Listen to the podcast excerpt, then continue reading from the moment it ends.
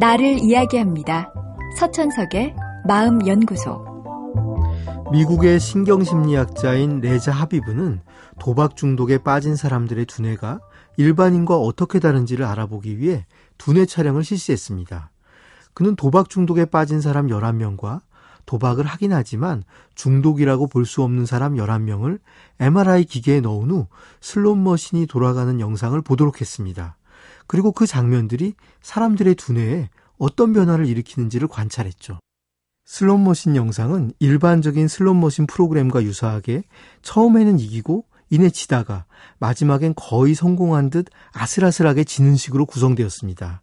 우리 뇌에는 중독과 관계된 부위가 있어서 보상이 주어질 경우 강한 반응을 보여 계속해서 같은 행위를 하도록 우리를 유도합니다. 마약이나 담배도 이 부위를 자극해서 우리에게 약간의 기쁨을 주는 대신 우리를 중독시키죠. 도박 중독에 빠진 사람들은 처음에 이겼을 때 중독과 관계된 부위가 일반인에 비해 더 활발하게 움직였습니다.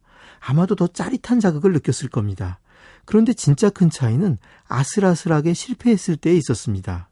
도박 중독자들은 아슬아슬하게 실패했을 때 이겼을 때와 똑같은 흥분을 보인 반면 일반인들은 졌을 때와 유사한 반응을 보였습니다. 결국 도박 중독자들은 아슬아슬하게 실패했을 때도 이긴 것처럼 짜릿한 느낌을 갖게 되어 한 판 더 하고 싶어지는 반면 일반인들은 실패라고 생각하니 그만두고 싶어집니다. 실제로 도박용 기계를 디자인할 때 가장 중요한 요소는 아슬아슬하게 지도록 만드는 것입니다.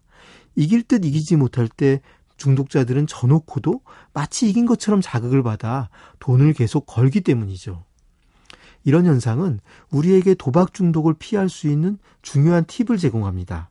만약 자신이 아슬아슬하게 실패했을 때 마치 성공했을 때와 마찬가지로 강한 자극을 느낀다면 중독에 빠질 위험성이 높은 사람인 겁니다. 그럴 때는 아예 그런 자극을 처음부터 피하는 게 좋습니다. 혹시 이미 그런 상태라면 한 발 뒤로 물러나 생각해 보십시오. 이렇게 아슬아슬하게 지는 건 우연이 아니다. 날 자극해서 내 돈을 빼가기 위한 계산된 수법이다. 이렇게 나를 알고 내 한계를 인정해야 쉽게 남에 의해 휘둘리지 않고 내 인생을 살아갈 수 있습니다.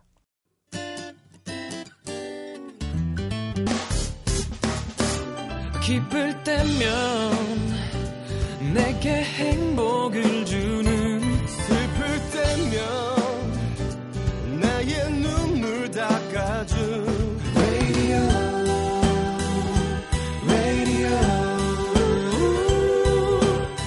당신 곁에 MBC MBC 라디오는 미니와 푹 TuneIn 어플리케이션을 통해 모든 스마트 기기와 PC에서 청취가 가능하며 팟캐스트로 다시 들으실 수도 있습니다.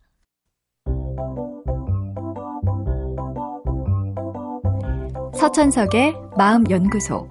지금까지 정신건강의학과 전문의 서천석이었습니다.